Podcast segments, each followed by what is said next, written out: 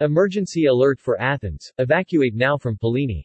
The fires in Athens are getting more extensive today. The main motorway to Athens Airport is closed. Wildfires are clearly visible from Athens International Airport. Police are asking those trying to reach the airport to look for alternatives way.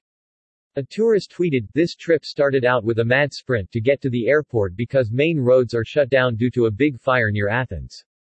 The fire is coming closer to the city.